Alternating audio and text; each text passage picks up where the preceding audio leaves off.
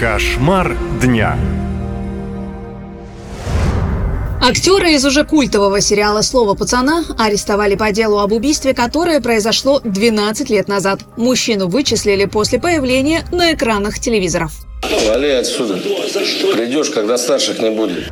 Свидетель по делу об убийстве посмотрел сериал «Слово пацана» и в персонаже узнал реального убийцу. Многие подумали, что это шутка или реклама фильма, но все оказалось правдой. Биография у Сергея Базанова действительно криминальная. Его ранее привлекали за хранение оружия, кражи и даже за попытку убийства полицейского при исполнении. Кстати, у нас же новый пацанчик тут появился. Демид. В популярном сериале Сергей Базанов сыграл эпизодическую, но важную роль Демида, подручного Кощея. Именно он боксировал с Вовой Адидасом. Базанов – бывший спортсмен, учился в Институте физкультуры. Из-за этого и прошел кастинг на роль Демида.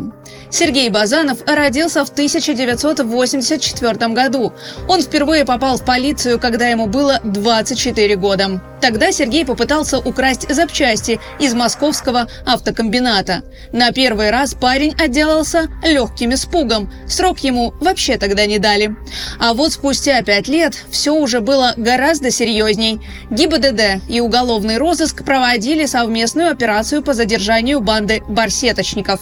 По ориентировке остановили БМВ, в котором сидели трое подозреваемых, в том числе и Базанов, который попытался выстрелить в полицейского, но забыл снять пистолет с предохранителя. За это ему дали два года тюрьмы.